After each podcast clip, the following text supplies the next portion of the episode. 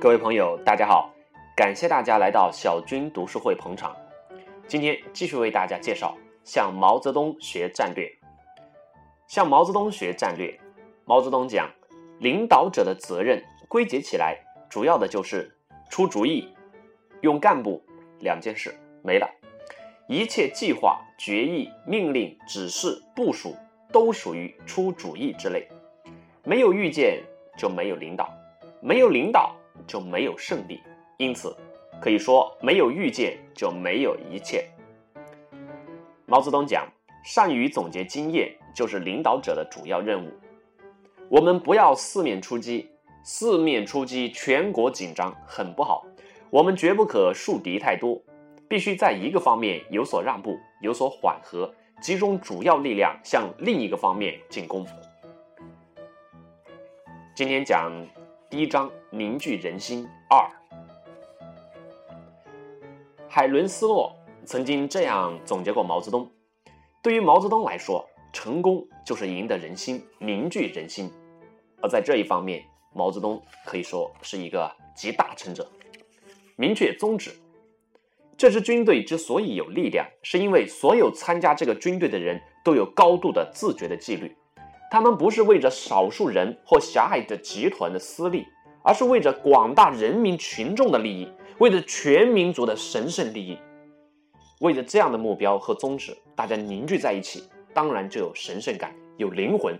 于是他们去战斗的时候，就会非常的勇敢，而且有战斗力。紧紧的和中国人民全体大众站在一起，这是一种可怕的力量。所以说，中国共产党或者说毛泽东领导的中国军队，他是全心全意的为中国人民服务，而为人民服务就是这个政党、这个军队存在的唯一宗旨，这就是他们的灵魂。有了灵魂，就能把不同的人凝聚在一起。一九四四年九月八日。毛泽东在这个张思德的追悼会上发表了著名的“为人民服务”的演讲，他阐明了党和人民军队的宗旨，指出我们这个队伍完全是为着解放人民的，是彻底为着人民的利益而工作的。此番讲话正值抗日战争走向胜利的关键阶段，对鼓舞群众斗志、促进人民团结具有重大的意义。后来，在《论联合政府》一文中，毛泽东对建军宗旨做出了更为经典的概括。关于组织，关于宗旨的作用，再也没有比毛泽东说的更清楚的了。更重要的是，毛泽东不仅提出了宗旨，而且在领导人民军队的长期实践中，始终不渝地贯彻这一宗旨。人民军队能够从小到大，从弱到强，多次战胜一度比自己强大的要多的对手——国民党，啊，日军，然后建立宗旨。这个灵魂在这个团队和组织当中发挥了至关重要的作用。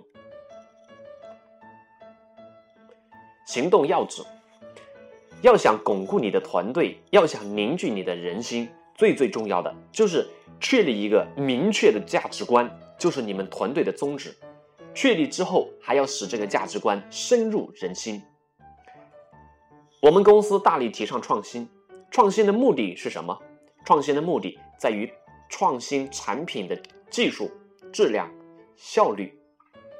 从事新产品研发未必就是创新，从事老产品的优化未必也不能创新。关键在于我们一定要对科研成果负责，转变为对产品负责，要以全心全意对产品负责的态度，实现我们全心全意为顾客服务的华为的企业宗旨。这段话是华为的总裁任正非说的。华为特别注重质量，特别注重创新研发，特别注重对老产品的优化，这是他们每一个员工深入骨髓的一个企业的文化，或者说一个企业的信仰。我们再来看一看现代管理学之父彼得·德鲁克关于这方面的一个论述。假如我们想要知道企业是什么，我们必须先搞清楚企业的宗旨。企业的宗旨。必然存在于企业之外。事实上，由于工商企业是社会的一个组织，公司是社会的一个组织机构，所以企业的宗旨必然要存在于社会当中，要为这个社会有所贡献，要跟这个社会链接在一起。我们来看一下毛主席所说的“高举旗帜”，这个旗帜指的就是公司的灵魂，公司存在的宗旨。我想，这种空气固然要有一般刻苦励志的人，尤其要有一种为大家共同信守的主义。没有主义是造不成这种氛围的。我想，我们学会不可突然做人的聚集，不能仅仅靠感情的结合，要变为主义的结合才好。要成为同志主义，譬如一面旗子，旗子立起来了，大家才能有所指望。才知道往哪里聚集。五四时期，主义大多是从这个西方输入，西学东渐。当时的知识分子在探讨中国该走向何处，走什么路，向西方学习。这个主义就是要回答这个大问题。毛泽东把主义理解为旗帜，旗帜树立起来了，就可以在这面旗帜下感召、号集、团结、结合一大批人。然后引导这些人向着既定的目标和方向前进，旗帜就是共同的理想、共同的指导思想、共同的前进方向。当年以毛泽东为代表的中国革命先驱者选择了马克思列宁主义作为自己的队伍的旗帜，又进一步将马克思主义列为中国革命的这个指导思想，并且同中国社会、中国革命的实践相结合起来。于是产生了毛泽东思想。从中国共产党的七大开始，毛泽东的思想就成为这支队伍的旗帜。在任何一个组织的内部啊，假如大家努力的方向不一致，是注定要吃败仗的。要让你的组织发挥最大的效力，就是要统一思想，让人们的劲儿往一块儿使。这就是毛泽东强调的步调一致得胜利。关键是人心和思想的统一。思想，因为人是思想的产物，思想统一，思想团结在一块儿，大家就是比兄弟姐妹还要亲的兄弟姐妹。我相信啊，在中国的许多企业里面，都缺乏一个共同的目标、共同的使命感、共同的价值观，而这个至关重要。明确这个目标后，你还必须让每一个员工，甚至你门口的保安、扫地的阿姨都明白你们公司存在的使命，而且让他感受到神圣感，让他让他们。也有一种使命感，这个公司一定会有战斗力。假如我们开车驾车的方向都不一样，那大家就会弄丢，会相互的内部扯，会内耗，这是对企业的最大的内伤。公司要有价值观和使命感，第一要通过培训和反复开会，和通过各种活动来统一思想。就像当年在延安，小知识分子觉得这样革命是对的，农家子弟觉得那样革命是对的。那么，像马云主持他的阿里巴巴的董事会，他说：“什么是阿里巴巴共同的目标？三大点：要做八零年持续发展的企业，成为世界十大网站。只要是商人，都要用阿里巴巴。我们要让天下的生意不再成为很难做。我们要告诉我们的员工：如果认为我们是疯子，请你离开；如果你专等上市，请你离开。我们要做，叫做。”存在八十年的企业，过去我们一提到企业，就是讲企业的资产、企业的产品，讲企业的成本，讲企业的组织架构。即使讲到企业的人的因素的时候，也是讲企业有多少员工，怎样减员，怎样增效，也往往是把人作为物质，作为一种资源，所谓人力资源，等同一种物质、一种资源来看待，啊，往往忽略了人的精神因素。这样的管理方法，那是二十世纪工业时代的传统方法，二十一世纪决然不同了。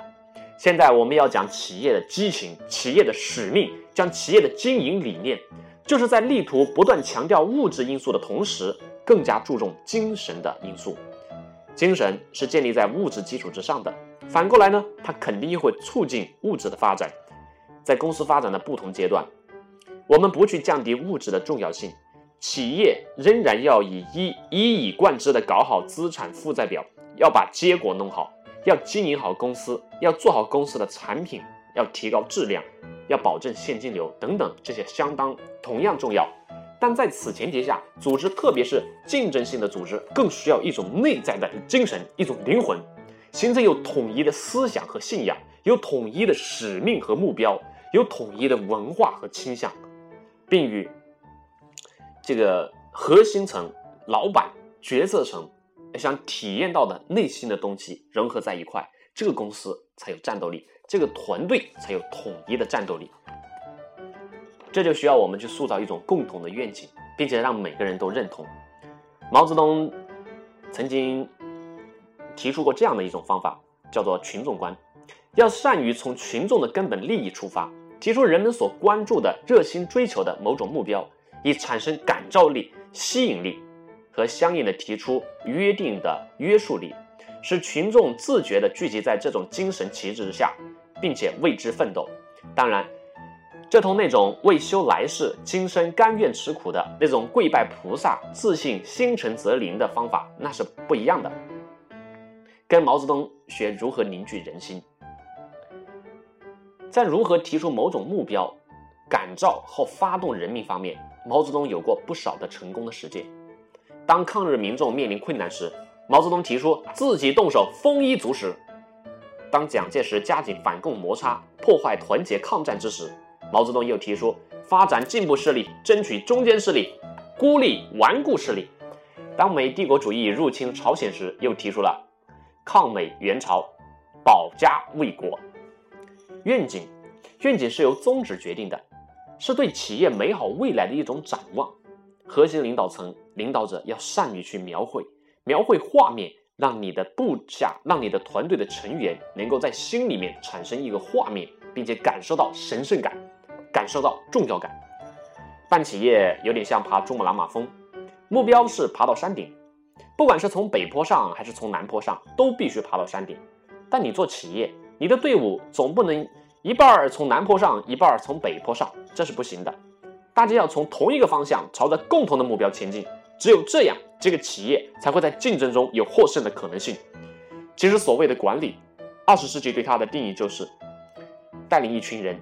实现目标的过程就是管理。很多企业不太注意愿景，实际愿景是很重要的。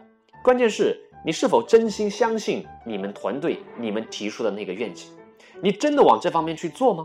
你们所喊的口号，你们所发出的愿景，真的是你们内心感受，是你们内心相信的吗？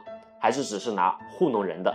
开会自己讲讲，连自己都不信，那肯定没有杀伤力。一定要做到坦诚。一定要做到真实，如果不真心，愿景肯定是做不成的。二十世纪九十年代初，联想电脑提出了三条愿景。柳传志说，要做一个长久的公司，要做百年老字号，不急于一下子很出名，不急于利润一下子很高，然后看它高楼起，看它高楼垮。这是一条很重要的原则。第二，我们要做一个有规模的公司，要有国际化的市场地位。第三。我们要做个高技术的公司，不想什么赚钱就做什么。我们要有自己的高科技的研究方向。